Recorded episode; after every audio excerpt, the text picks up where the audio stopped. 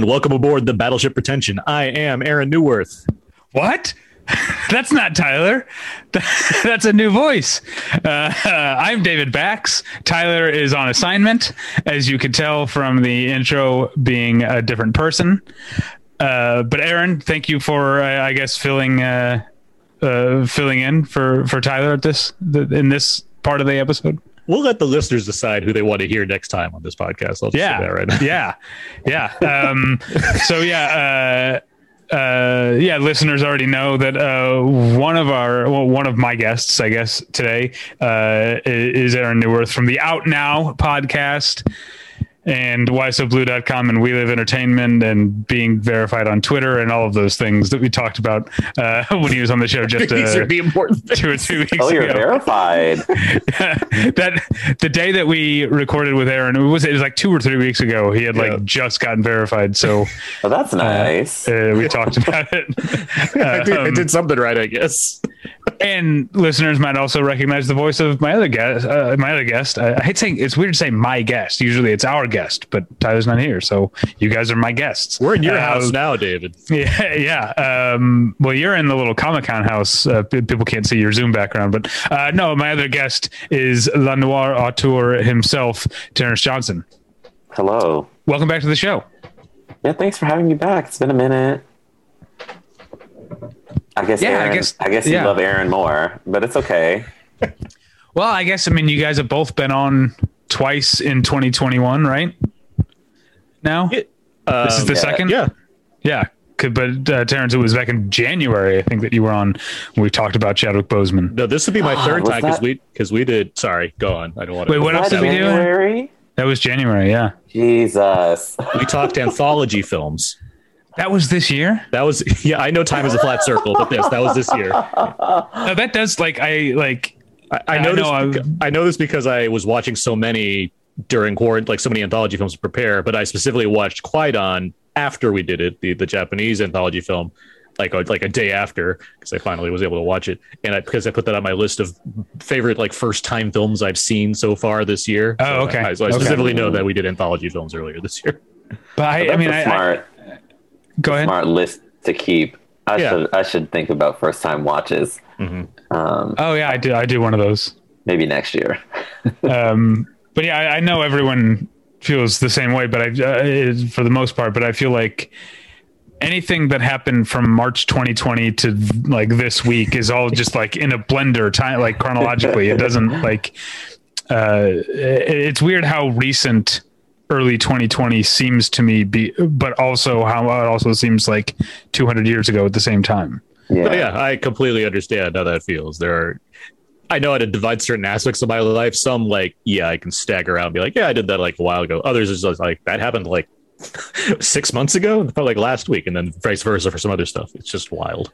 Yeah, I could. For I can't remember why it came up, but just yesterday, I couldn't remember whether whether it was during COVID when Eddie Van Halen died. I was like, no, surely that was in the regular world, but no, he died. I guess because he didn't die of COVID, I was like in my head, like, uh, no, he must have died before uh, this all happened. Anyway, this, these are the things that I think about. When did when did we lose Eddie Van Halen? um, No, I, I'm glad you have Terence and I on though. I like I like to think that you know how you do like your your 52 women films that you see every year. Like Okay. I like to think you have uh, 52 people of color you have on the podcast. I feel like that's.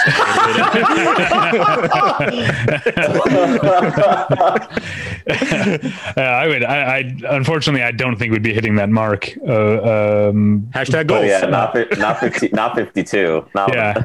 not yeah, definitely. no. Speaking, I mean, hashtags BP so white is the hashtag. Unfortunately, uh, most most weeks. Well, I guess it is. But- I guess it is one a weekly show as opposed to a daily thing for movies. So like, I, I can Yeah. understand this. Yeah. That's me making excuses for you, but uh, you don't have, you don't have to make excuses for me.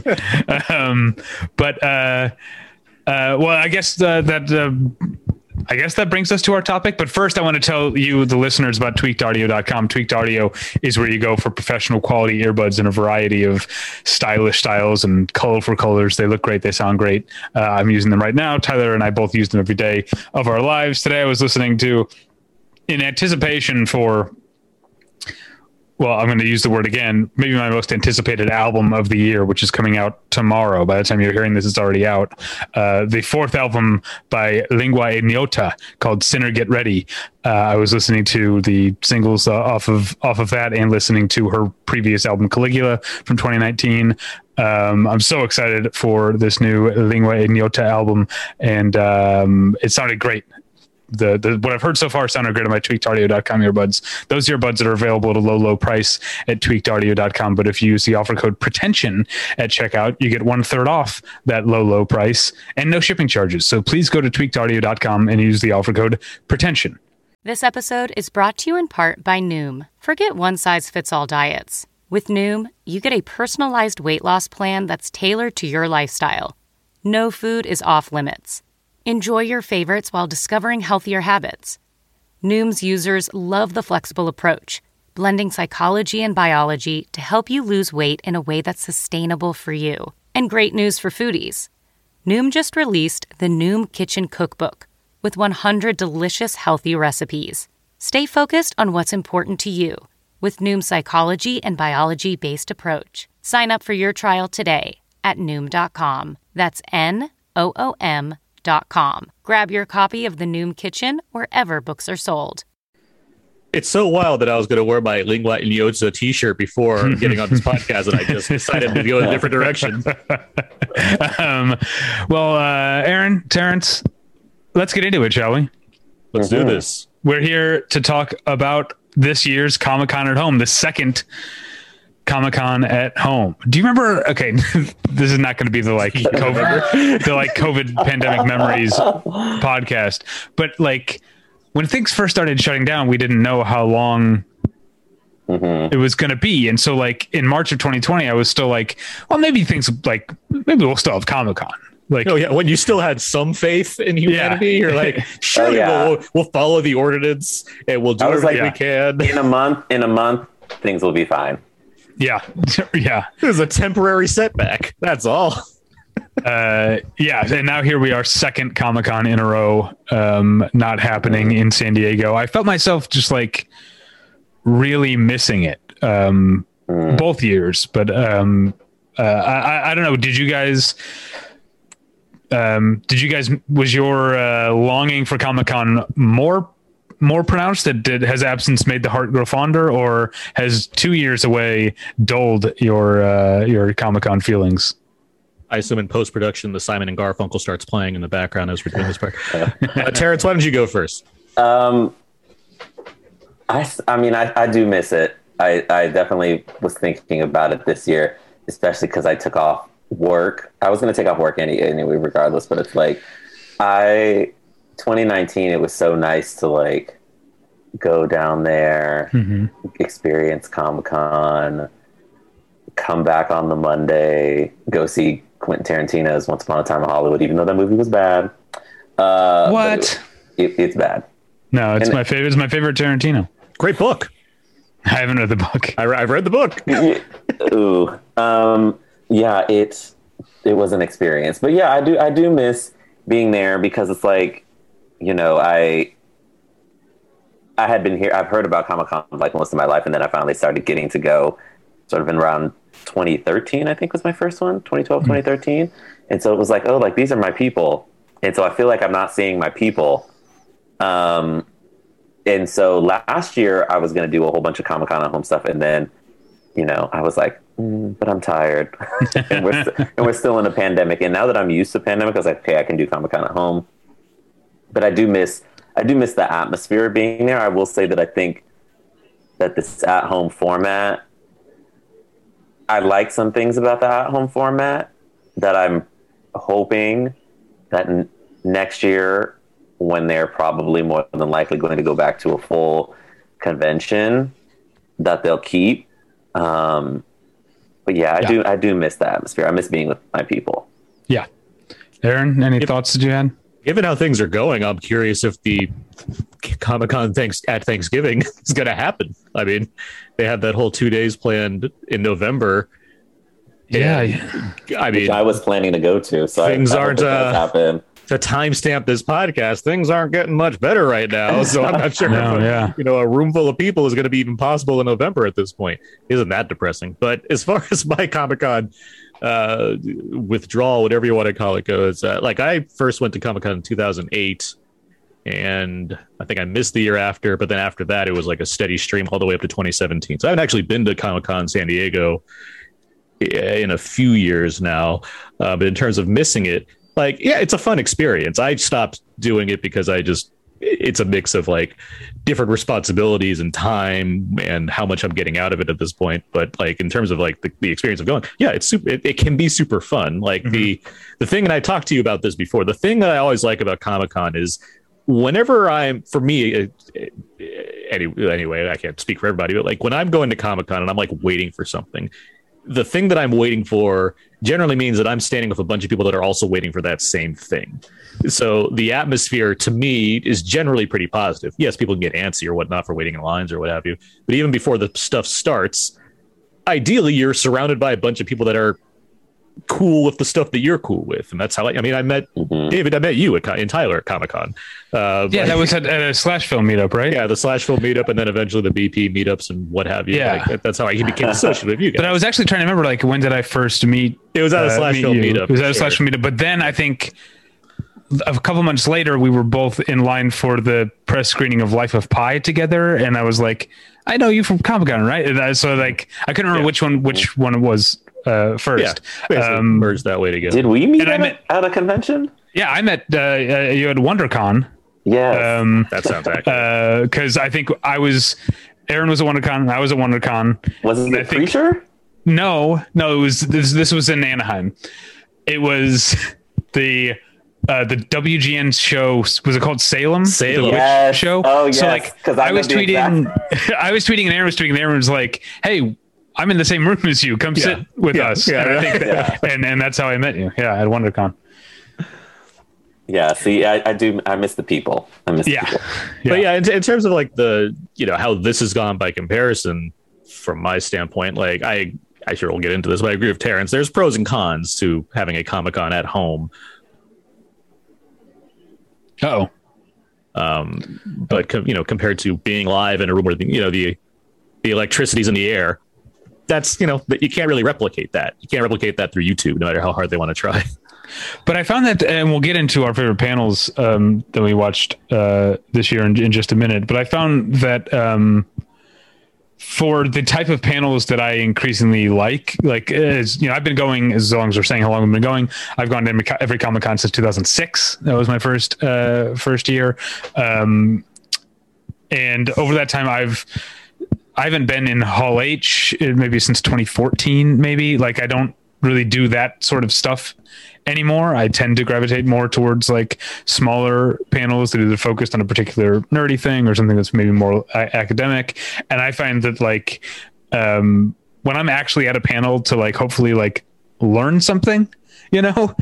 Uh, I didn't mind the lack of other people because it was like great, no one's interrupting. like, there's not going to be a dumb idiot Q and A at the end where someone tries to like uh, has more a comment than a question, that sort of type of thing. You know, there's not going to be any of that. The, uh, I uh, there are yeah, for me, some of the some of the benefits are uh, uh, very very large to, that's to the not that's being the around thing. people. That's the thing for sure. Like going to Comic Con when I was going, especially after the initial years when I was actually like writing for a website, that meant like doing work. Now, granted, being in Hall H and seeing a bunch of like, you know, stuff you see at Hall H, it's not like that's not fun also. But it also is, you know, going there to do a certain kind of job and writing about Yeah. certain kinds of things. And it means you have to skip other things, like you're saying, David, as far as specific stuff or things that are more academic. And there's a lot of cool panels. So the benefit I do have when it comes to Comic Con at home is that's pretty much all they have.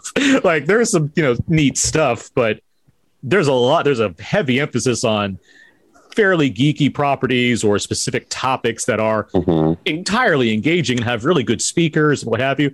That's really cool. I'm really happy that that's so much at the forefront now because it's not like Warner Brothers needs to put in, you know, six hours of programming on YouTube and they can just like launch a few trailers and be Yeah. like, oh, call it a day. Like, so like the fact that the emphasis there is instead on well, look at all these other geeks and what they're doing. Like that's that's great. Like I like there's a good positive there. Um, there's a blessing and a curse to the fact that, and we uh, talked about this on this podcast when we when we talked about the TCM at Home Film, Film Festival. There's a blessing and a curse to there not being any conflicts.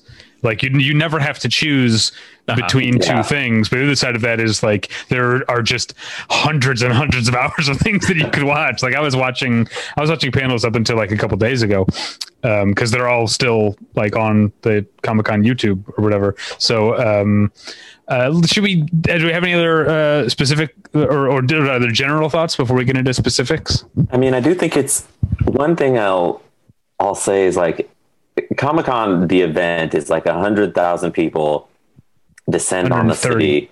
130,000 people descend on a city for a week or less than that. But when you really think about how many people actually get to see a panel, like I, I remember last year there was all of this reporting about, oh, this pa- this panel was only watched 15,000 times. And I'm like, do you know that that is like 10 times the capacity of the room that that panel would have been in? Like, this is great that people get to see. And so that's what I hope, you know, they carry. I think I want, I want them to do like a blend. Like, I know being there is, is great, but I wish they would like put the panels online like the day after or like the week after so that everybody can experience it. Cause like, the cool thing about Comic Con is being in the room, making those executive decisions about the panels you want to go to. Yeah. But at the same time, like people having the access to the information, I think is really, you know, important. Yeah. Um, yeah, that's a great point. But you were like 130,000 people. The largest room at uh, the San Diego Convention Center, Hall H, seats like what 7,000, 7,500. So like six. It, I think uh, it's lower than that. Yeah. Really? Or maybe they, uh, they've been expanding it, so maybe it. But yeah, yeah it's not a lot. but yeah, if you think, I mean, like there's if you're going to get into Hall H, there's a good chance you're not getting into Hall H. you have to. I mean, it used. To, I mean, I, I sound like a broken record. It used to be a lot easier to get in because not everyone was mm. going for that thing. Now, it seems like half the people at the convention are trying to get into Hall H, which the is kind of why I stopped doing it. The thing I like to say about it's not even it's not trying to be a brag. It just it's so like funny to me is that 2008 went to Comic Con. It's the year when Twilight started. Um, my friend and I were at Comic Con. We were in Hall H we only had a one day pass. So we went to Hall H and we saw like the panel for Push. So it was like the Lionsgate panel. We saw put you know the Chris Evans comic book classic, the, the probably the one he's most known for. Uh, and yes. we and after that was going to be the Twilight panel. And my friend and I were like, you know, we have all the rest of the day to only do stuff that day. It's like I don't I don't care about Twilight, so we're gonna leave. So we were the only two guys that walked out of the Twilight panel as everyone was like coming on the stage. People were like screaming and yelling like, about like all these stars that were coming on the stage. We're like going out the back door and like, all right, let's go into the hall and see what the rest yeah. of uh, I have nothing against Twilight, but you know, it's it, it's my first my first thing. year was when Breaking Dawn Part Two was coming out. That was my first, and so I actually cut the line to get into Hall H, uh, oh. which you which you really can't do now. Um, cut the line may, might be a strong merge, merge. You want me to edit that out of the podcast? No, you can keep it in there. merged into because you literally cannot do that now. Like if the amount of people, you know, Tw- Twilight um, and Marvel really sort of and all that and everything. Too. Yeah, sort of ushered in like this mega Hall H focus. Um, although it's starting to wane, you know, as the the bigger studios aren't necessarily taking every movie they have to to Hall H, but it's still an event. But yeah, it. I haven't done Hall H in like three, four years. The other last thing I'll mention before we get to the panels, I think those kind of make sense anyway, is something that's absent by watching things on YouTube. Uh, for one thing, I mean, if, if 15,000 people listen to our episode like Snake Eyes and Old, I'd be happy with that. So, like, if people want to listen and watch things, great. That's, that's yeah. a lot of people. Um, there's so much pre I mean, it's all pre recorded, if I'm not mistaken. I don't think there's any that are just live panels.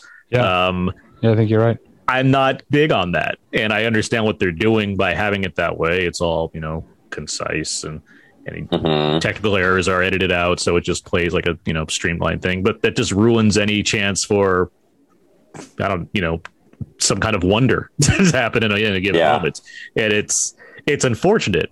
granted, I don't know what it would exactly happen on a you know a YouTube stream of some panel discussing you know like black geeks and comic books, but like that that wouldn't just you know re- remain on the recording regardless. But there is something you know just knowing that it's pre-recorded, it just it feels more like artificial. I guess is the way to yeah, put it. some of some of the panels do play. Uh, stale is the wrong word, but like not as not as fresh and in the moment as as you're mentioning. Yeah, unless you have a really great like host of the panel or Yeah. the, the panelists are they have a certain kind of chemistry, which will be reflected, I think, in some of the panels I have on my mind. Uh, there's just Yeah. not there's not going to be something there that's going to be more than just you know fluff questions and you know vague answers because you can't spoil anything. So it's like okay, Yeah, there's one panel. Maybe I'll mention it later. Um, in a dishonorable mention category, one panel I watched Ooh. in which the, I mean the the subject of the panel was was great, but the moderator was like over prepared to the point where like the entire 50 minutes or whatever felt completely scripted. Like mm. like she had a different intro for each of her like five panelists and then she talked to them one at a time and then showed a clip from their thing and there was like no crosstalk which is like kind of when you think of a panel you think of like oh we're taking a bunch of people who are have different points of view but are all experts in one subject and they're going to talk to each other. And this was not a panel in that sense. It was just a series of interviews on like a grid zoom where like for the first for like 43 of the 50 minutes there's one woman who's just waiting to be talked to You're like imagine being like a talk show host that does this for years, and that's why they quit. that's why they leave. um so yeah let's uh, Unless you're getting Um, drunk on a daily basis, like some of them do. uh aaron i think you should you should kick us off um we're, we're we're gonna we've each pick we've each picked three panels but we haven't told each other so i have like backups in case we overlap Oh yeah, but but I also already know Aaron is going to try and is going. Me and Aaron are going to overlap on one. I feel Okay, like well, at least uh, one. and uh, on our like little group uh, text before we were setting this up, uh, Aaron gave us a heads up that this is going to be a very black Comic Con wrap up. So there are some panels that I watched that I'm in- intentionally le- leaving off because I'm assuming that one of you guys is going to talk about it. If not, then I'll then I'll mention them. Um, but uh, Aaron, why don't you start us off? I'll the- start with something that's like the most Comic Con. Um, it's the Walking Dead panel. Um, Okay. specifically because there's technically three Walking Dead panels because there's three shows. Um, so I'm going with like specifically I'm going with the Fear the Walking Dead panel for a specific reason. But I'll Hold on, the three shows are The Walking Dead, Fear the Walking Dead, Dead, and then like Walking Dead Babies or whatever. I would I the amount of imagery in my head right now is matching up the theme song of Muppet Babies and Yeah. Walking Dead with like you know the socks walking into the room. um, it's Walking Dead colon World Beyond. Yeah, but that is Walking Dead Junior, right? Because it's, Walking- about yeah, teens. It's like, yeah, it's about teens that are like like a few like in the in a future years of the Walking Dead. So it's like slightly ahead, even though they're all supposed to connect eventually and like their fucking movie or whatever the hell. Um, I, yeah, I know it's a weird. Fr- so to give some context, I've I've read The Walking Dead since it started back in 2003. So like I've been a comic devoted fan. So Has the Walking Dead comic ended yet? Oh yeah, it ended a few years ago now. At this Okay. point, a surprise ending too. Kirkman just was like, "This is the last one." Like it just dropped. it was crazy that that happened. Um, but so since, since you know having read the books, it's not that I dislike at least one of the shows, but like it's out of obligation that I'm watching all these because I also co-host a Walking Dead podcast um, when any of these shows are on. So now with these with these Walking Dead and the other thing that I begrudgingly had to deal with with these Walking Dead panels is of course there's the Talking Dead, the talk show that comes on after the Walking Dead Mhm. shows, which is of course hosted by Chris Hardwick. Uh, last year, Comic Con at Still? home, la- it is last year. Wait, Com- really? last year at Comic Con at home, they had what's her Yvette Nicole Brown. She was the the host of the panels. This year, they decided, I guess we waited long enough because that's how things work. And so they Wow. brought back Chris Chris Hardwick to moderate said panels. So that's three hours of watching Chris Hardwick like ask everybody like questions about this fucking show. Um, Wow. yeah, it- yeah, it's it's it's weird. Um, there's there's another factor in this. Robert Kirkman, of course, one of the creators, obviously with Charlie Adlard and the other artists, but Robert Kirk was, you know the writer of The Walking Dead. He's notably not on these panels, let alone Talking Dead, because of the continuing lawsuit that he's in with AMC about how to get you know the the money that he and the various producers feel they are owed. So it's always entertaining to know that Robert Kirkman's at Comic Con, but he's specifically not at the panels that are hosting AMC shows of his creation. um, so, yeah, I think I might be more interested in what's going on behind the scenes yeah, of The Walking Dead than I. I, I, I basically I basically wrapped in like four different panels because he has his own panel um, where it's just him talking, and it's really entertaining. I like Robert Kirkman; he's, a, he's an entertaining person to listen to, and I like what he does. Um, but so back to these these Walking Dead panels. Obviously, it's like all the same stuff. It's the you know you get the you know the new trailer, a clip or two or whatever. It's an ensemble cast in all these shows. So you have Hardwick asking each of them different questions, and they're all like you just said, David. They're just like waiting in line. uh, that said, there is a certain kind of energy, despite the fact that Hardwick's involved, between the cast that I do enjoy. I will specifically now jump to the Fear the Walking Dead panel because what I like about that one, compared to the other two, and it's not like they're not friends. Like the juniors one, they're like there are some adults because like uh, what's her name, um, Julia Binoche is like on the on the um, not Julia Binoche. What's her name? No, what's her name? No, what's the what? Who's um? Uh, what's her name? Sabrina in the in the remake. What's her name? Uh, Julia Ormond. Julia Ormond. Yeah, she's on the World Beyond along with some other like older actors, but it's mainly kids and they're kids. Like they get along or what have you. The Walking Dead Prime, as I like to call it, it has original recipe. Original recipe. Like that cast is like fun. They know what they're you know they're a family and all that. Mm-hmm. Fear the Walking Dead though, and this gets to the black part of it. It's kind of the it's the most relaxed and like kind of the blackest panel because you have Lenny James and Colman Domingo on that show. Um, it's impressive that Coleman stuck with that show because he's broken out a lot in recent years as far as like the amount of films that he's doing. Yeah, but, he doesn't need to be doing that, but yeah. good for him.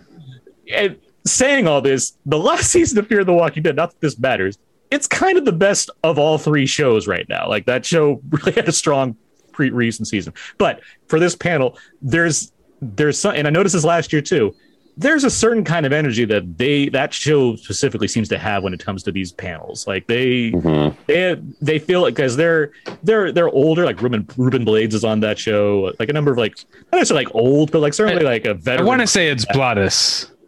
I say Blattis, but then he says Blades. Oh well, so if he says even, Blades, then it's Blades. Like, so you like, know what? That's great. I like. That. I used to say Blattis because I just figured that's how it, it, makes sense to be said. But it's Blades. It's like, well, that's just a cool name, so I'm not going to. Yeah, good for him. But, I'm uh, very happy to hear that's how he says it.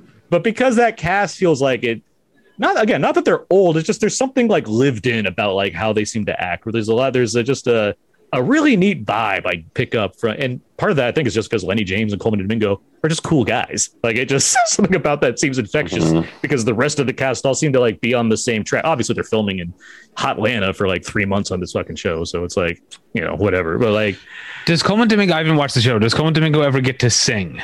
on the show. He has not he has not got to sing. What what he does do is for one thing, he plays the like I mean Walking Dead is like a weird like horde of representation because there's a lot of like black characters, people of color, as well as people on the LGBTQ like yeah, I was to ask, is his character gay? His character is very, is very, his character is gay.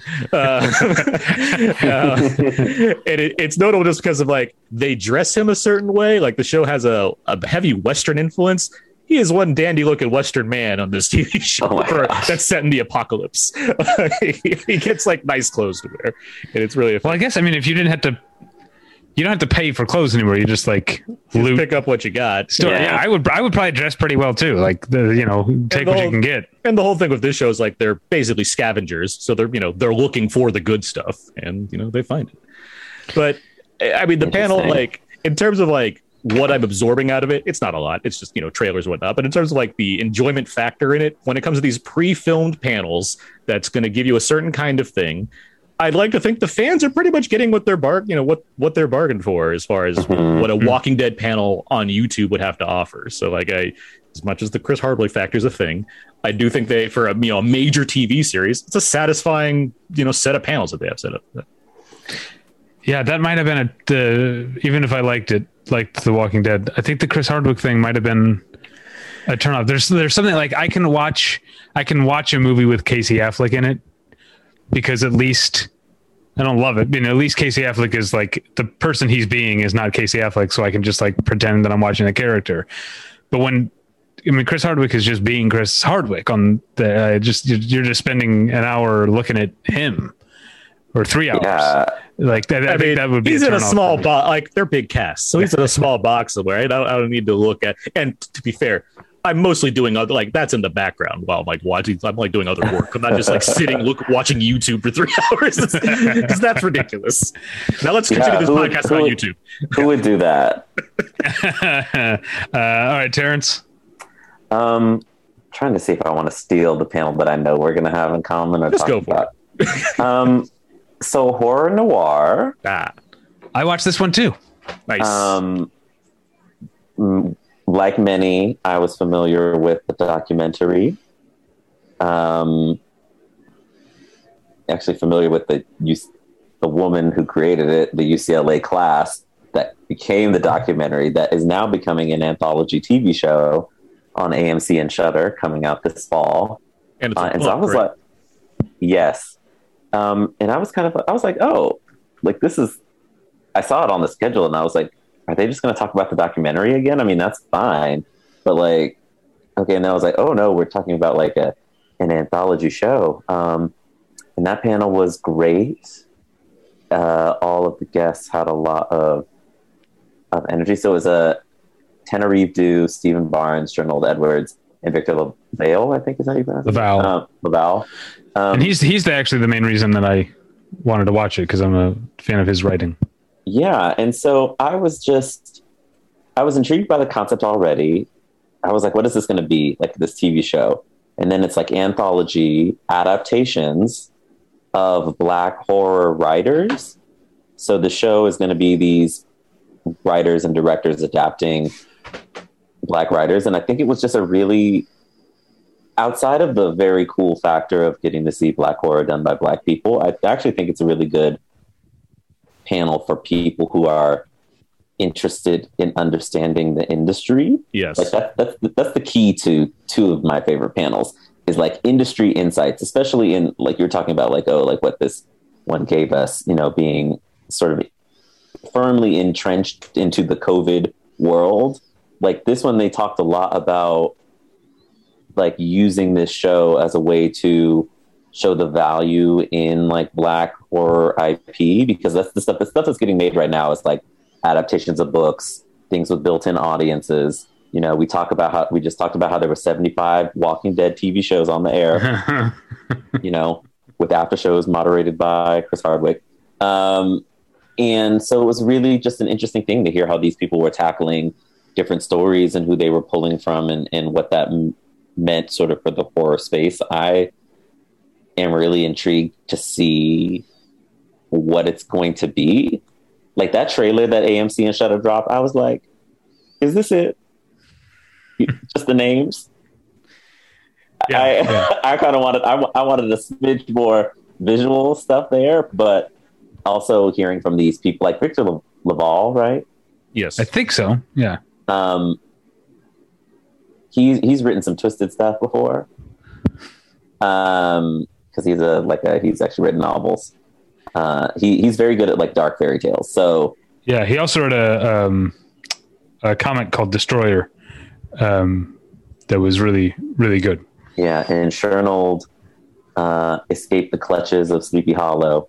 So, um, I know the two of them can really write. Then they talked about how the stuff that they're writing is really pushing the boundary, or how like Shudder was giving them. I think Shut- Shudder's involvement is actually what made me intrigued by this because I'm like, okay, this is not going to be, and not that AMC is is great, and it had, you know, it, Walking Dead has been on it, so and you know, it launched that, so it's not like they're averse to pushing the boundaries a bit, but like knowing that a horror entity is involved in the making of this, it gave me like I was like, oh, we're about this is about to be some some stuff is going to go down on this series. So I was very excited to hear.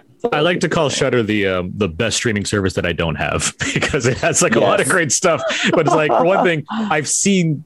I'm such a big horror guy. I've seen all these movies, or, or I and I own so many movies. So it's like, do I need to pay for Shudder? But at the same time, they have Mhm. new releases, and you know, press stuff is great because you can watch some of these movies on Shudder. So it's it's Yeah. fine. But it's like it's a great horror service for sure. Funny thing about these panels, by the way, you could you like you can show zombies getting their faces cut off or whatnot in the trailers, but don't you dare say shit or damn or something. 'cause Yeah. It's going to get bleeped the fuck out. Like, yeah. the hypocrisy like on YouTube, like it's insane. Yeah. yeah, it was also like there wasn't a consistent like s- I don't diff- different people must have been maybe the person creating the panel was like in charge of yeah. doing their own like uh, um uh, standards and practices or whatever because like sometimes it would just like mute or sometimes like on some panels there was like an audible like beep when someone would uh would would, would cuss um yeah anything else on the horror noir panel The um, what's the name of the couple that was in the horror noir panel? It's Tanner and, and Steven. Yeah, they they were great. Like just Yes. you, you talk about the industry, like it's a great like insight as far as like how that goes, as well as just being you know a duo that has to work and the way they're describing how they do their work. It was just like. It, for one thing, he was get the, the the he was giving like really educated answers to some good questions, like, and it was just like a relief to hear like an adult speak. like honestly, just just have like real answers to questions that, that were like insightful and interesting. Like there's just a lot going on there. Like I mean, I was a huge fan of the horror noir doc as far as it existing, though I felt this would be so much better if it was, you know, super long. Um, and so like that's why I watched the panel too, Terence. I figured it would be like, is this going to be like a sequel? Are we doing more? Because Yeah. great. And instead it's an anthology. it's like, yeah, that's cool too for all the reasons that you stated. So it's but but no, hearing the pe- you know hearing the people they chose to to represent this thing, there's just a lot of really good like insight or whatnot. Like it's hard to like describe what that is because just go to YouTube and watch it. That's easier than me describing it back to you. But that's just Yeah. it's, it was really worthwhile. It, it it was it was yeah it was very cool just to hear them. So, like sometimes it is nice to just hear people who know what they're talking about talking about products that they're working on. Uh, that's why people listen to this podcast Yeah, Sure. yes. Um, all right, I'll I'll I'll move on, and I'm gonna uh, go like Aaron did. I'm gonna go pure just geeky stuff, but a different a different avenue of of pure geekiness. Uh, I really enjoyed a panel called Stan Lee, Marvel, and Rolling Stone 50th anniversary, because in 1971 there was a Rolling Stone cover story on what it's like to work at Marvel, like interviewing uh, all the all the people who all the people at Marvel with a big like photo spread, and it was written by uh, it was a woman named Robin Green who um, went on to write for Rolling Stone for many years. This is the first thing she ever wrote for Rolling Stone, and it was uh, a cover story. And because it, but it's her way in is that she was in like 67 68 she was stan lee's assistant at at, at marvel Uh, then. Yeah so then she went on to write for rolling stone for very for a long time and then she went on to write for tv and was an executive producer of the sopranos and wrote a ton of sopranos episodes so she's had an amazing Wow. life and so she was on the panel um the other panelists were um, former Marvel editor in chief Roy Thomas uh, and some other Marvel people, Linda Fite, Jean Thomas, and Mimi Gold. Uh, and the moderator was Danny Fingeroth, who wrote a wrote a Stan Lee biography. Um, and they just sort of talked about like that era of of of, of Marvel and, and told different stories. Um, one of the things you'll notice that like so uh, they talked a lot about how both at Rolling Stone and at Marvel there weren't a lot of women working there at the time, but you'll notice that like What? half- but like half the panelists are women, and the reason is it's been 50 years and women live longer. Like almost it's sad to, t- to, to think about but almost every man like they were going through this like staff photo this photo that appeared in the rolling stone like of all the staff like going through like oh who's that? Who's that? And like all the dudes are dead unfortunately. Um, and so the the the women are the only ones who who survive. So they uh i guess they get the last laugh. They get to to tell the tale. Um but they didn't uh they didn't talk shit it was mostly just a very positive uh uh reminiscing panel about working for marvel and uh they talked a lot about stan lee's um toupees um, that was apparently because I guess he got the, this is something I learned from the panel. Uh, he got implants in like the early '80s, and that was what he had like for the rest of his life. But he was bald pretty young, and he had um, and he would apparently he had four different toupees of different lengths so that he would it would look he would try to make it look like his hair was growing out and then he like got Oh a my haircut gosh. so like he would so like w- every week he'd go a little bit longer and then like show up on a monday morning with his hair short again That make is it commitment. That is Yeah. commitment. uh, yeah. Um, so yeah, that's the kind of that's the, that was the nature of of the panel. Just a lot of mostly uh, fun memories. Some obviously sad memories because, like I mentioned, a lot of these people are are dead now. Um, but uh, uh, yeah, it was um, uh, I guess a a banner day for Marvel to be on the cover cover of Rolling Stone. Uh, the comic artist Herb Trimpe, who was married to one of the women on the podcast before he died, uh, podcast on the panel before he died, um, drew a, uh, an Incredible Hulk for the cover of Rolling Stone. They they, they showed that. Um, yeah, cool panel. All right, Aaron, uh, you're back up. Trying to think which one I want. You know, so many panels here. Um, I, know- like Terence, I know you can jump to like certain ones too. So it's Mhm. because there's some geeky stuff that I like enjoyed seeing. Um, so I'm gonna go with this one because that we were just talking about horror. Um, the the legacy of Chucky panel. Um, Okay, I tried to watch this one. It's I couldn't find it on the YouTube. Like, Oh, it, I mean, it's there. I don't know. it, it- maybe it just wouldn't play for me. Yeah, I, I wanted to watch this one. I, I just pulled it up just to make sure I got the right panelists here. But uh, yeah, this this is this is the panel for the upcoming Syfy TV series um, Chucky, um, which is a continuation of the Child's Play franchise. To be clear, the Child's Play franchise is the one that began in 1988 with Child's Play, went on to two, three, Bride, Seed, Curse, and Cult. Then they did a remake. The remake is nothing to do with the actual Child's Play franchise, which was infuriating to me both because I I know they're fans, but I was not a fan of it at all. But also the current the Prime series is still going. Like it never Yeah, stopped to begin with. So it's weird that there's a remake of it when there's still like an ongoing series that hasn't left and the series creator is still very much involved.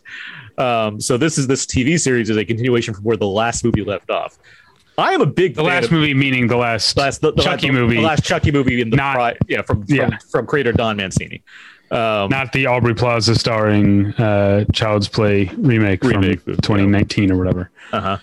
Um, I, I'm a big fan of the Child's Play. It's a very consistent slasher franchise. Like I'm very impressed by how good it's remained. There's like like Child's Play three isn't great, Seed of Chucky isn't great, but like the last like two, it just feels like it got a big shot in the arm as far as doing some really creative things with a you know a possessed doll that, that seems like it could be a very easy threat to take care of, and yet they found creative ways to make it work.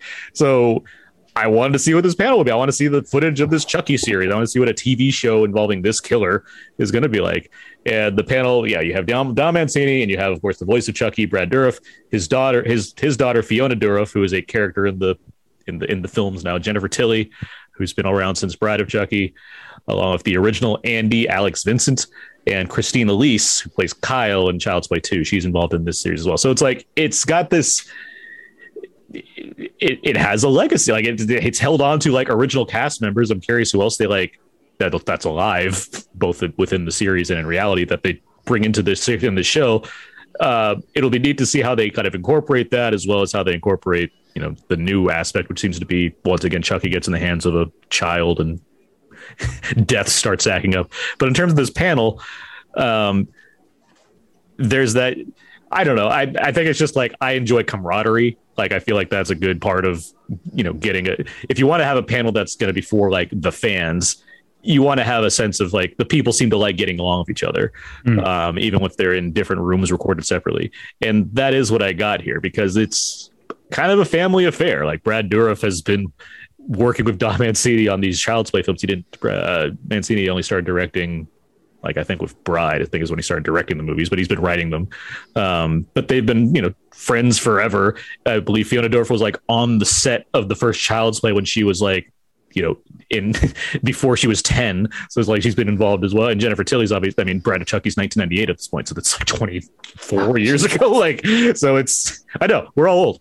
Um, so it's like, you know, seeing like, it's called the legacy of chucky very fitting title for this panel because it's just neat to see like this crew together uh continuing to do this specific thing that's worked out uh for you know horror fans as well as you know giving a new chance for this thing to like you know carry forward in a new way What year was the first Child's Play? 88 88. Yeah. so this franchise has been alive longer than me yeah Okay. by, by a year. Don't All right. by a year. i mean you got another like another halloween is coming you know in the, in the fall so. Yeah. Yeah. Um, uh, Terence, uh, what's next for you? Um, I'm gonna go with Geek Ed Rewind, the true American horror of Lovecraft Country. ah Um, I love So- how horror centric this uh, podcast is going. yes. Uh, you know, in in the absence of big blockbuster fare, Comic Con tends to lean in on the thing with the best ROI, and that is Yeah. horror. Yeah. Um, but this panel, so basically, Geek Ed is like stuff that they do on mainly on Thursday. I think it's mainly on Wednesdays and Thursdays. Essentially, educators uh, or people involved in education coming in to do a panel on different topics. And so this one was about Lovecraft Country. Um, it was uh, Jada Anderson, Alfred Day, Dr. Andrea Letamendi, and Dr. David Surratt. Um, so a couple people from UCLA, one from UC Berkeley, and one from University of Oklahoma, um, talking about Lovecraft Country. And this is this. You mentioned, you know, panels being pre-recorded and and and some. So this was recorded before Lovecraft Country got all those Emmy nominations. Um, but after it was canceled uh, no, before before the show was canceled I, when did, the show was canceled, like the week before it got all those Emmy nominations. Wow. Yeah. So I think this was recorded a little bit before that. So it was it was interesting to it was nice to have the conversation, but not about that. Like not have that come in. So i like, mean yeah was- that's good yeah Uh, you know, um But it Yeah, is sad. It's like watching a ghost to see all these people talk about a show that's Yeah, that you already well- know is canceled. I'm always intrigued. I'm I've been very intrigued by Lovecraft Country because like due to this, you know, pandemic, I really feel like I watched it in a silo. Like in Uh-huh. a in a in a way that it wasn't like I went to work the next day and I was talking about how stupid it was that, you know, Daenerys would burn down King's Landing, right? Like I didn't have that. Like yeah, that's you're on Twitter and you're talking with people, but like I really like i text you country all the time yeah, like, but you know, but that's just us. it's not the same yeah i know Yeah, how do how do regular people feel about this? So it's like it was really interesting to look at it from sort of their academic perspective and bringing, you know, looking at the different themes and how the show approached it. And I was glad that the show, like, that the panel got to dig into the things that the show did poorly because it did do some stuff poorly. Um, like I, I liked the show for what it was, but it was definitely very messy season of television. And so it's nice when you have people who are who can talk about that and not get in their feelings about talking about the things that they liked or they didn't like. And it also had the quote of Comic Con where the guy was talking about Montrose and he was like, if you don't heal what harms you, you'll bleed on people who didn't cut you. And I was like, I didn't come here to be attacked. what? um, but yeah, that was great. It, it was it was a really nice panel, and I think, yeah, like I said, it, it was nice to be like, okay, when I was mad that they killed off that two spirit character, somebody else was also mad about that. Like, not mad that the character would make that decision because that is something that he would do, but in the way in which they brought that character in and then dispatched of them, you know. So it, it was a lot. It was a lot of talk about like the harm and trauma um, that these characters face versus like also then media then inflicting that upon the audience. Um, and they talked about they talked about Lovecraft Country in comparison to another show that is I cannot think of in my mind. Talk in terms of like maybe like Amazon's Them, Okay. which is like Oh, or like there and also it was it was talking about like it Lovecraft wasn't the Country- Little Walking Dead, was it? That, that wasn't the show they're talking.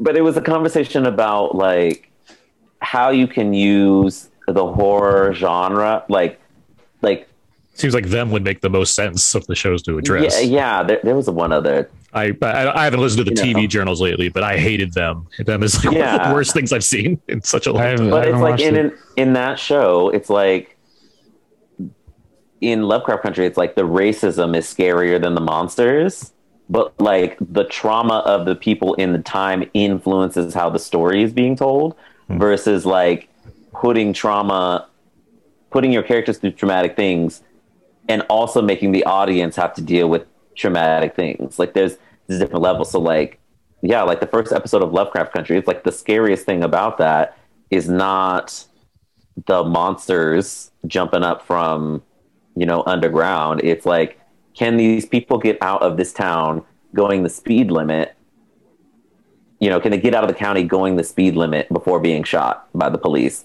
that's tailing them the whole way you know and, and sort of using that to influence it so yeah it was it's a really great sort of academically based conversation about lovecraft country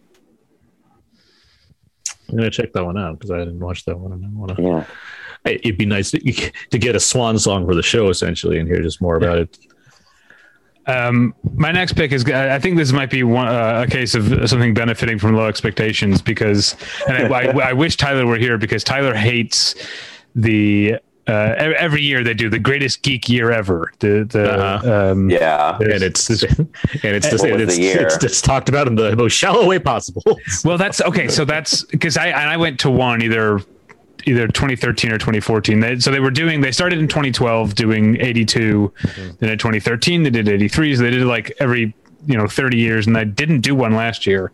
And so they came back this year. And so the question was, I guess they they were say, do we stick with 30 years ago and do we do 1991, or do we do 81, which we never did because we started in 2012, and they chose to do 81. I mean, it makes sense. It's- Yeah. peop- that '80s nostalgia is fucking. people like it. Yeah, It's a fucking cottage go- industry. People just like it. it. People are people are retiring. They don't want to talk about. uh, They don't want to talk about 80s the, the. Rocketeer and, and Robin Hood, Prince of Thieves. I guess. So. yeah yeah but okay so but here's so the one i went to it was it, was back in 2013 or 2014 it was just like a loose just like conversation about movies from this year.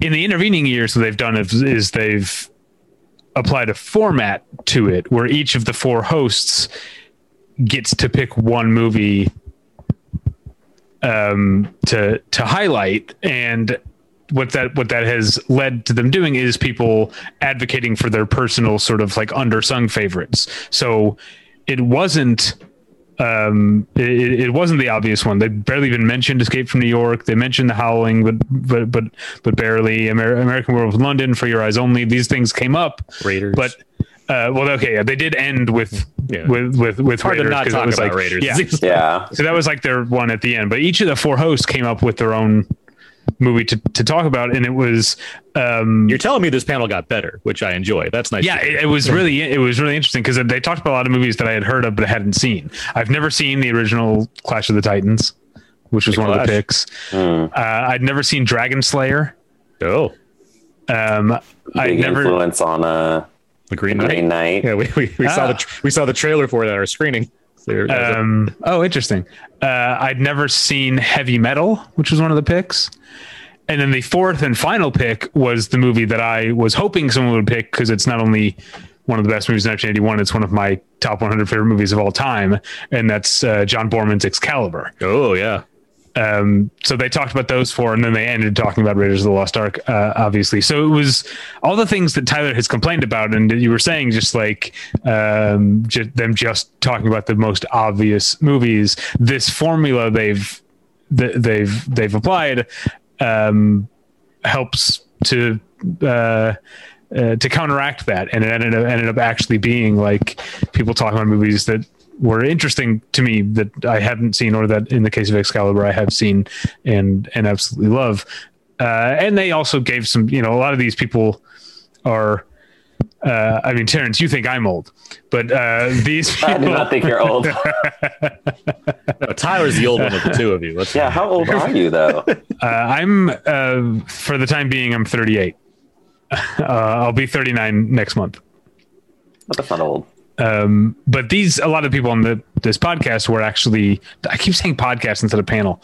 A lot of people on this panel were actually like 12, 11, 12, 13 in 1981. So it was like, Mm. there's a reason they're picking heavy metal and shit. Because It's, like, Yeah, it's the same crew, years. right? It's the same Yeah. people that do this panel, right? yeah, it's the same guys every time. Do they do they host like a? Are they like a thing? Are they they host a podcast or something? Or they Yeah, it's actually so.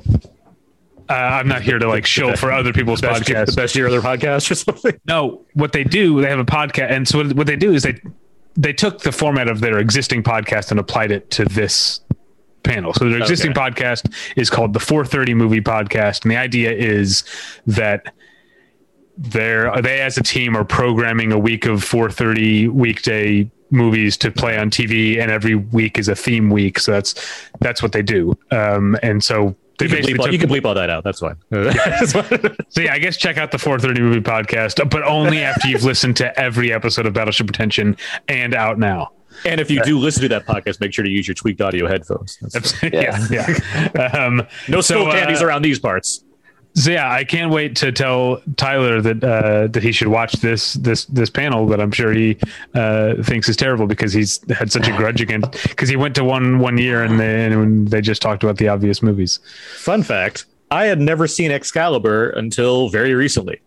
Um, I don't know why. It seems like a movie I would have grown up on, given all the other shit that I've watched I since I was young. it. Well, maybe Uh, you didn't have the time before because it is like it's like, It's like- yeah, it's two long. two hours and forty minutes or something. It's like super long. But here's the thing: I fucking loved it. It's so Yeah. good. Like, so good. And it would be a great double feature of Green Knight. Like it's very patient for that kind. Of it's John Boorman. I mean, it, like you know, it's a, it's an old school filmmaker. He knows Oh, how to make a God. movie. Do you know? I this is a very okay. We'll do this on the Comic Con episode because this is the kind of geeky shit I normally don't care about. Because I, I I I have very little patience generally with people talking about movies that weren't made. Like, oh, did you hear like such and such tried wanted to make this? But you know, before Excalibur, Excalibur John Boorman was going to make Lord of the Rings. Yeah.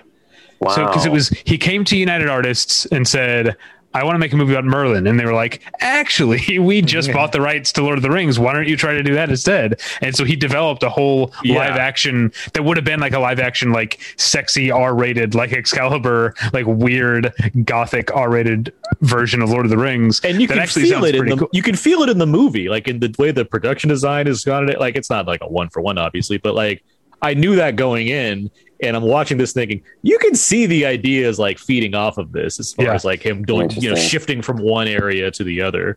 It's better than better, better than like how willow does it where willow's just like let's just rip it off. I mean uh, um but yeah i think uh, so yeah that's as, as cool as that r-rated lord of the rings movie sounds i think ultimately john boorman actually got to make a movie about merlin which is what he wanted to do in the first place and it's excalibur and it's fucking great it plays like a biopic, which is fascinating to me. Like that's what I like. It's a fantasy movie, but it plays like a you know follow him from a young age to an old age, and he has all these trials and tribulations to get. Like it plays like a biopic for a guy that basically doesn't exist. So it's like it's really fascinating. yeah uh, all right aaron what's your what's your third and final pick Uh, I'll just go fun with this one. Uh, Bob's Burgers. Um, Okay. like I, you know, what? I haven't even seen like all of the seasons of Bob's Burgers, but it's always a delight when I do watch it. I'm a fan without like being a devoted fan, but I do, you know, I'm a, I'm a fan of H. John Benjamin from way from the home movies. Obviously, that's one of my favorite shows ever. But like in Doctor Katz and all that katz yeah But and like Loren Bouchard, obviously, is the creator of Bob's Burgers and very involved in all those shows as well. Um, this is very much about just I want to see these funny people be funny for an hour. Like that's what it comes down to, and it's like it's all there. Like they, you know, they give you like the the clips and the hints about this upcoming season, and they talk about the Bob's Burgers movie that was supposed to come out last year, and still is coming at some point, and we'll see what happens. Um, but it's really you know you have all of these people which is largely comedians that just happen to be voices on this surprisingly very popular animated series. It's weird that like it's been 12 seasons of bob's burgers. Like that's like fox has a really good like handle on how to like be the cbs of animated programming. It seems like because these shows just keep going forever. Um but it's yeah you're again it's just it, it's getting John Benjamin, Kristen Schaal, Eugene Mirman, Damn it. It's like just all these funny people uh, having a good time fielding like Twitter questions. They bring on fans at one point. Like they bring on like six fans that all had like questions that just to just ask with the cast. and, and they had a fun way of just, you know, they're, they're naturally funny people. So the fact that they can, and that's, that's the thing, given that these are all pre-recorded panels, there's an area where seeing people improv in the moment you know, while trying to give genuine answers to questions, it actually feels like there's some kind of connection there. It doesn't yeah. feel because it's fan questions that they don't know in advance. You actually have a chance to like see people respond on the fly and do something that reflects like what it is like to be Comic Con and what Comic Con, you know, outside of promoting my thing, it's also people that are a fan of this thing get to talk to the people that they like about that thing. So they're asking them questions, then they're giving the best answers and that's what you got in the Bob's Burgers panel. It's really fun that way. You get you have question just questions coming out that then they actually answer it on the spot, and it feels like yeah, there's an actual back and forth going on that doesn't feel pre-scripted in any way. So all of that plus the fact that it's Bob's Burgers, it's a funny show, and you get this, you know, we got the clips and all, like I mentioned. So it's like it, it just it worked out to be a enjoyable like yeah, this is a good like chunk of this right here in in terms of like anticipating a thing and you know getting a, a, a good amount of hints about like what's coming next while still being satisfied with the the cast present. Um, I remember I went to a, a Bob's Burgers panel uh, at Comic Con in the Indigo Ballroom uh, mm. y- years ago, and they mentioned, I guess, I guess spoiler uh, warning. This this story is going to be about me tweeting something that I didn't uh, think and still don't think was a spoiler. But okay, on Bob's Burgers, they never mentioned, they never named the town that they live in, oh. right? What did you do? so they just on the panel they mentioned that they're like around the office, their name for the town is something like uh, Seymour's Bay, I think, and it has to do with like one of the editors who works on the show is named Seymour, and editors work in an editing bay, and it like became a joke, and that the, that that Seymour's Bay was the name of the town. And so I just thought that was like a funny tidbit that like, oh, they the the writers and producers refer to the town as Seymour's Bay, and someone was like, uh, spoiler, like, but how is that a spoiler? That's not. Wow. Not look canon. At you, look at you ruining people's enjoyment of a television show. Does that count as I, I, I don't understand why people were upset about that little tidbit. I like the idea that people follow like you specifically, like concerned with Bob's Burger spoilers. Oh, I was probably doing like hashtag SDCC yeah, or something. Oh, so they're yeah, just, they're prob- just trolling around. like, who's yeah. this fucking Davy Pretension ruining the name of the town in Bob's Burgers? but it's not the name of the town. It's what they like this world that we live in and the world that but that Bob How many uh, characters was this tweet, David? Like what were you putting in all this context? this and this seems like back in the day, but that was when we had 140. Yeah, exactly. Yeah, yeah, a, yeah exactly. So he, they weren't they weren't getting all this extra context. there are like TikTok babies that don't understand the concept of having half the amount of Twitter space they do. Now. Yeah. um. All right. Uh, are we on to Terence's final pick? Yes. Yeah. yeah. Um. So this panel I'm about to mention is if you watch nothing else from Comic Con, if you have any interest in making movies and television, if you have if you cover movies and television, this is the panel that you have to watch. Uh, it's called "Entertainment is Female: A Conversation with Hollywood Executives." Um, hey, I did watch this one. I did too. It, it like, especially now given what the industry has gone through in the past year, it is like I feel like it is required. You know, we're we're in uh, the HCA.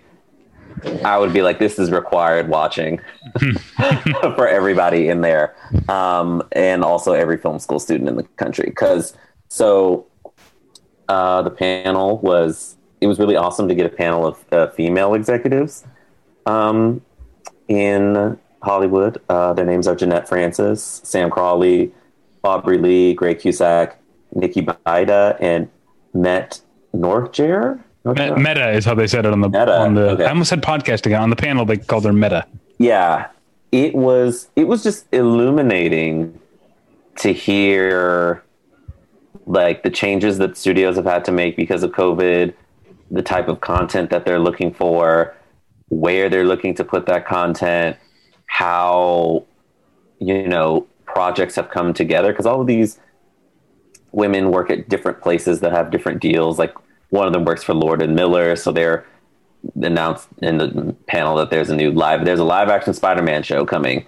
Um, and I was like, girl, that is a big bomb to drop um, in the middle of this panel. And, and they just kind of moved on from it.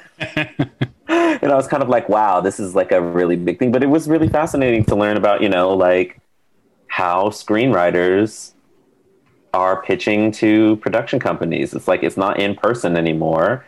So does that help people who would be nervous in a room? Like you can have your pitch right on the screen, or they're doing a lot of filmed pitches where they're like, you know, people don't have a ton of time, so they're like, rather than read the hundred page script, here's the ten minute pitch from the writer about the script, and if you're interested, then you'll take the time. You know, it's in, in a similar way that you would read read pages, um, or how studios are looking for as theaters you know come back in various ways like content that will entice people to go see it in groups so they're thinking horror you're thinking comedies so in your blockbusters but like really getting an insight from these women at, at how development works at their place of business and like how all of these things are coming together like it, I would. Uh, this is like required watching for anybody who is at least at least tangentially interested in the entertainment industry.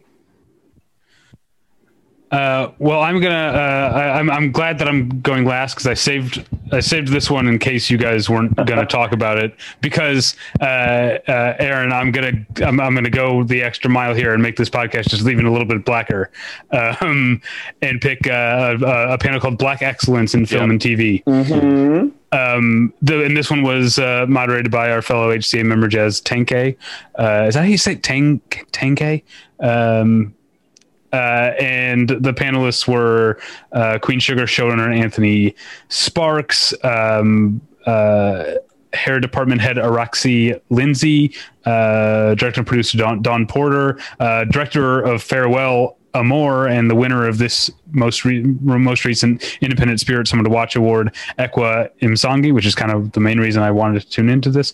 Um, uh, writer and producer of The Good Lord Bird, Erica L. Johnson, uh, Underground Railroad writer Jihan Crowther, and founder of Red Rhino Trailers and personal hairstylist to Will Smith, Pierce Austin. That was um, that was a credit I did not see coming, and I very much enjoyed hearing. Well, yeah, there were two di- there are two different people on here who are hair people, and they both yeah. work for the Smiths. One, yeah, uh, one for one Jada, works, one for Will, and one we used to work for Jada, and they both had stories of essentially getting like fired.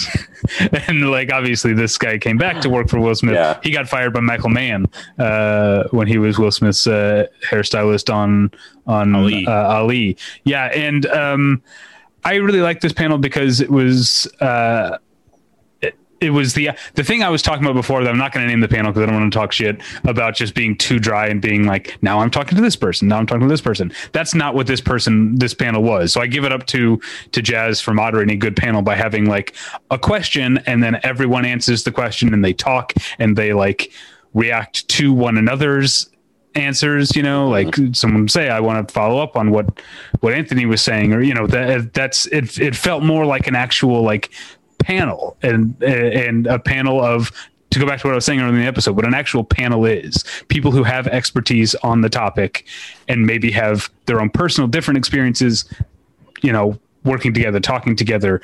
Um, and it was a it was a panel that flew by when I when I watched it. It was also uh, part of what's interesting. It makes things fly by is that you know a lot of these people are writers, and a lot of the questions were like, tell us a story when X happened. So a lot of people just telling stories and these are people who are good at telling stories yeah. you know and that's how we got like multiple stories about being fired by the smiths or fired from projects uh, from from from the smiths um, I'm glad you guys all uh, uh, watched it too. I, I don't know why you uh, left it to me to uh, to pick, but I appreciate it. We um, we felt it was going to happen, and we just let it ride. yeah. Um, I would have yeah, just so shoved I, it in anyway into the conversation if I needed to, but uh, it is a good. Um, yeah, yeah. Black uh, people, black people really did Comic Con this year. Yeah, like there's a like looking at the selection. There's so much like black representation. yes, it was the effect. black people took over Comic Con 2021. like I had I had my I, I watched the Afrofuturism Funk and Black and Imagination panel on my list as one of the panels to talk about. Like there's just there's so much there. it's like it's great to see. Um, but yeah, and I, since you guys both watched it, I'll uh, throw it to you to see if you have any thoughts. But uh, there was a lot of like, like Terence, like you were saying about the um, uh, female producers in Hollywood telling stories about how uh, things things work. There was a lot of this about just like how. Uh, a lot of this panel was about like how to get a job you know if you're if you're black and in hollywood that there are like uh, uh, people hopefully who are looking to to to help one another. And there's and to fight against the sort of entrenched way of thinking in this industry of just hiring the people you already know. Uh, you know and so there are stories about like someone hiring someone as a uh, uh, department head who had never headed a department before but that's that's how it has to happen is you you, you have to try and uh, uh, you know reach down and pull people up behind you i guess was the Mhm. uh, the, the the the message did you any other thoughts you guys had since you both watched this panel I mean, The, uh, The the, the one my thought. I got, I got one thing. The, the one, the you know, hearing the different stories of all the panelists was certainly fascinating. There, it, it's mentioning things like it's someone that you know wants to be you want to run a show or what I can't remember the specifics, but like wants to run a show or whatnot, and you know is being told that they're going to be given a certain budget where you know certain shows that are headed by you know white filmmakers would have you get a get a different a different budget than what the black budget is, right? So it, it's to uh-huh. hear like them you know making certain demands like give me the same give me the budget i don't want the you know the other budget give me the budget that you'd afford to any other of your shows on you know your prime network and like hearing the it's not like these are new things to consider or whatnot but just having panels like this that really openly display the kinds of differences that are seen Mhm. in the industry now uh, it- Mhm. it, it's there's nothing not useful about hearing that out loud, knowing that thousands of people are going to be watching that and thinking people that are watching this now are going to grow up and they're going to know these stories. And ideally, because they're watching Comic Con on YouTube, I like to think they're forward thinking and progressive, they're going to take that information and move forward with it in a positive way.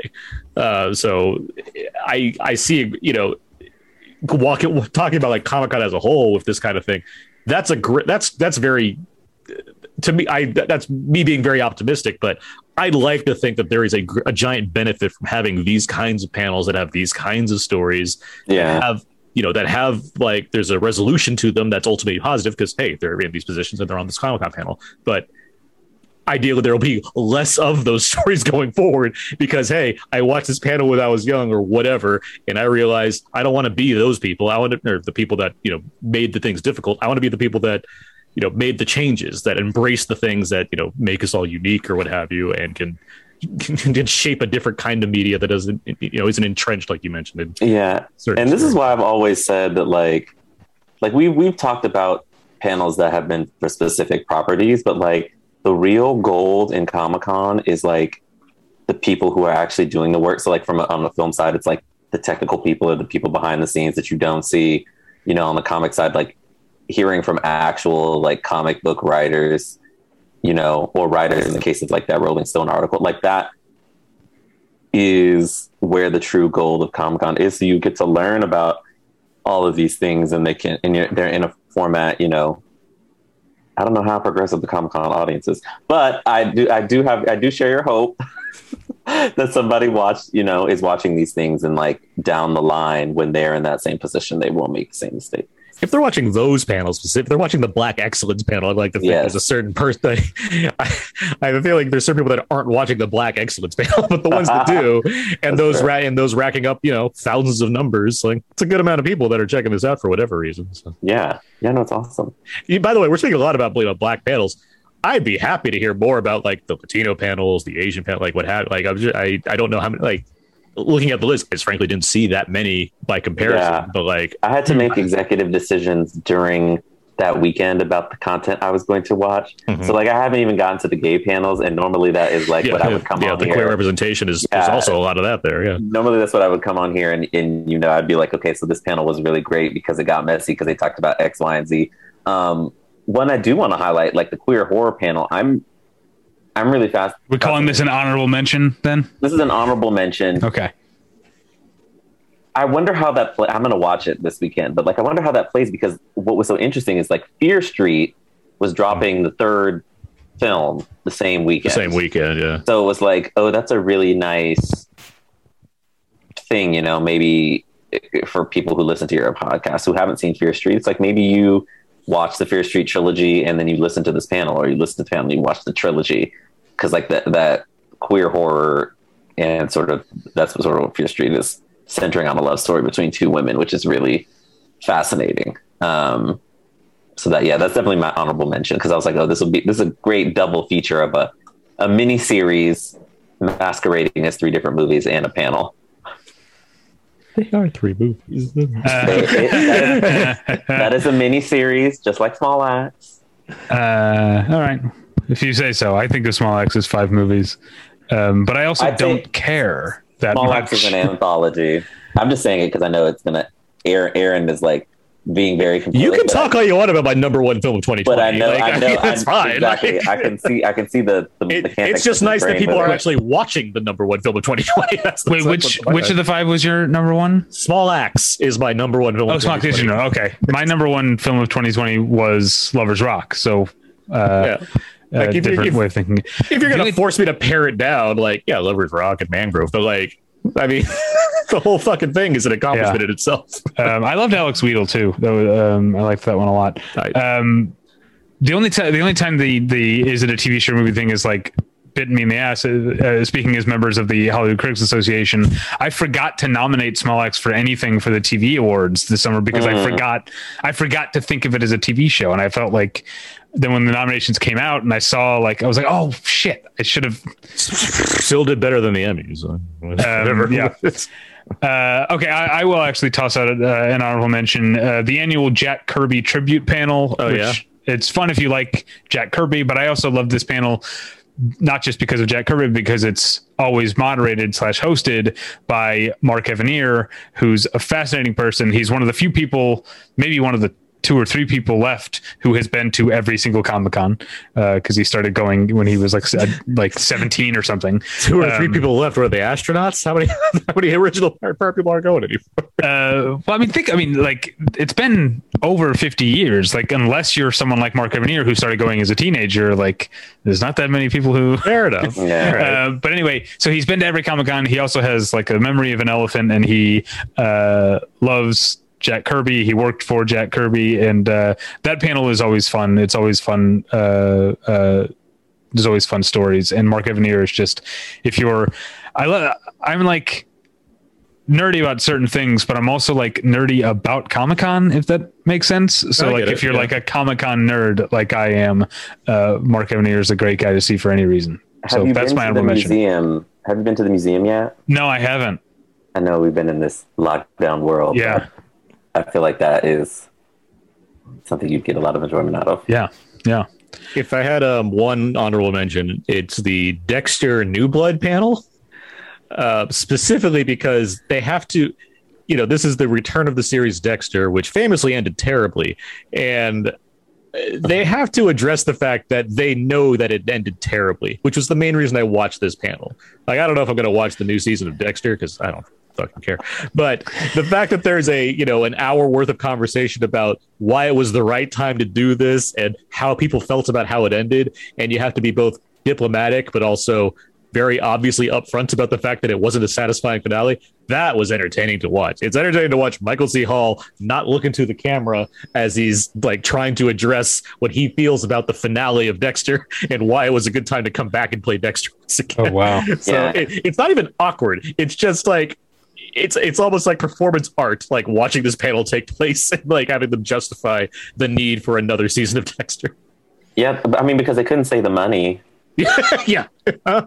Like I remember, I remember when Kill Your Darlings was coming out, and I think that was around when Dexter was ending, and it was like the conversation surrounding the show was like, even if you gave this man like a blank check, and you were like, write however many zeros you need to come back to do this, he was like, I'm not going to do it. But now that we're distance away, it's like you know, there's some mm-hmm. distance to it, but I'm also sure that the checks for everybody involved are very nice.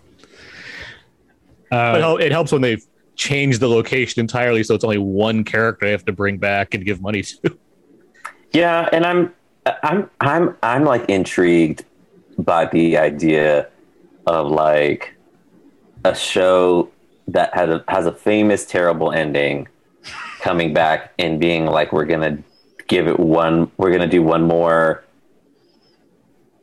round because it's like like the, the stress of, of needing to you know get it right Uh-huh. it must Um, be immense. I'm, I'm thinking True Blood is really popping into my mind because I'm like, what, like, what does the limited series of True Blood look like? And I just can't imagine it. So I don't, I could not even fathom a, a Dexter. True Blood because they'd have, they'd have to string together like like 14 different people to come back to that show to make it like yeah, it would be, it would be, I mean, it would be hard because they've also had, some, you know, Nelson, RIP Nelsan Ellis. yeah.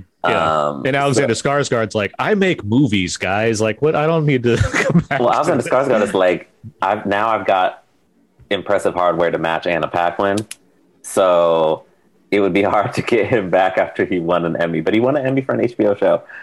Um, so yeah, Um, that's, that's interesting. I'm sure that I was feel- a fun, awkward panel to witness, though. the more uh uh, well, first I'll say uh, one. I know I've told this on the podcast before. One of my favorite Comic Con memories is a panel, a Dexter panel many years ago, where Michael C. Hall referred to Michael Chiklis as Michael C. Hickless.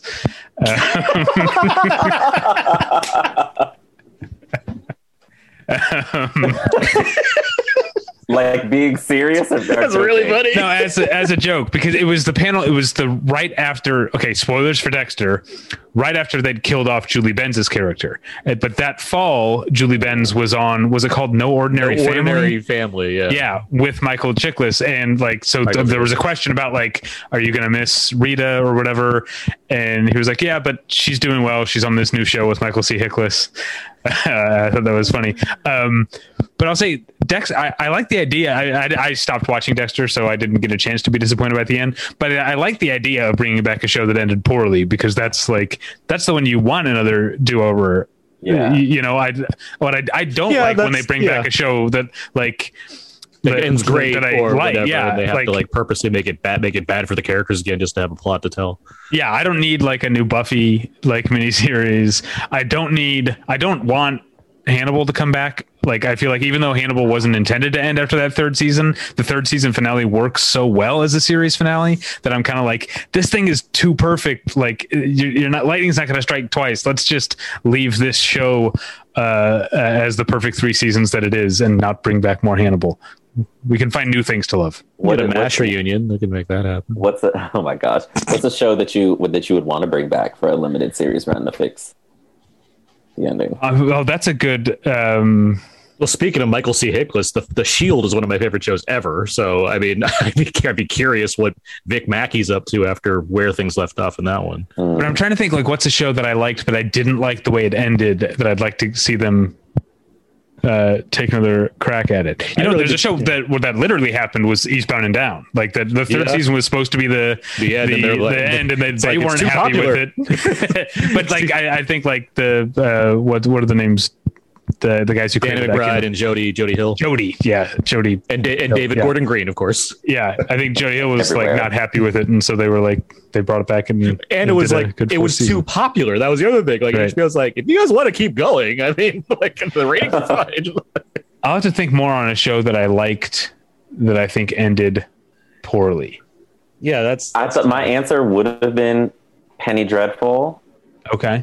Because that was like And then I- abrupt. I, never watched that show, but that was like an abrupt ending, wasn't that part of It, it? it was the storyline in the third season was nonsense, but it was kind of like I got to the finale and the credits changed, and I was like, oh, uh, ooh, like this something something about this feels very final, and then it ended, and then the creator was like, yeah, we decided to end the show, and it was like, what?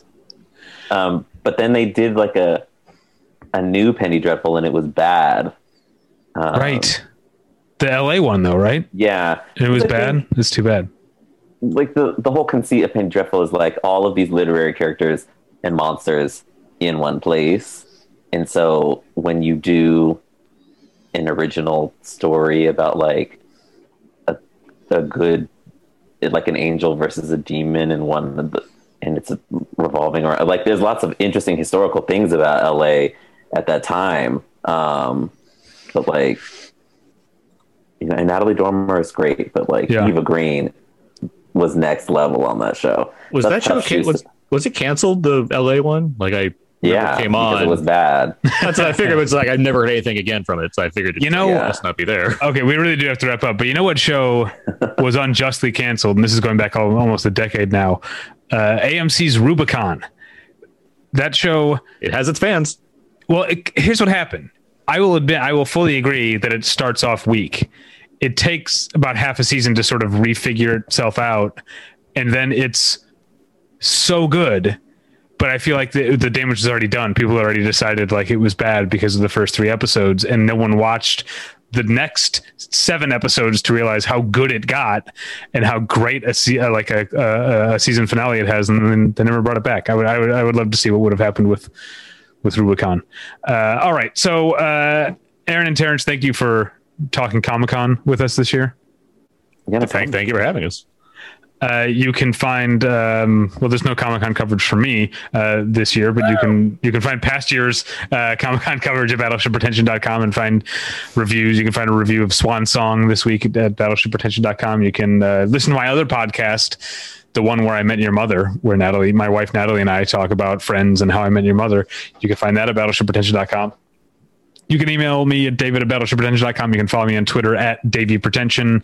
Uh, let's go with, let's start with Terence this time. Terence, where can people find you on the internet? Uh, you can find me writing um, at varying intervals on uh, lenoirauteur.net.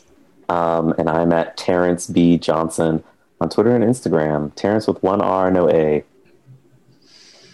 Aaron, where can people find you?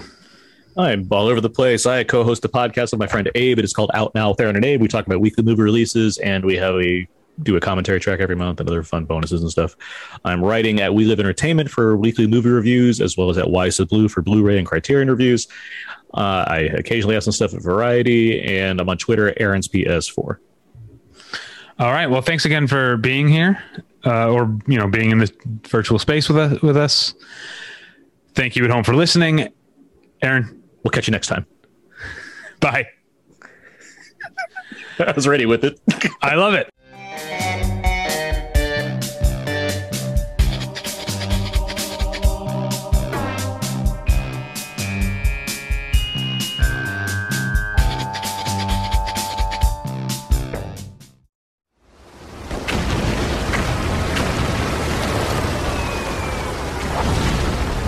This program is a proud member of the Battleship Pretension Fleet.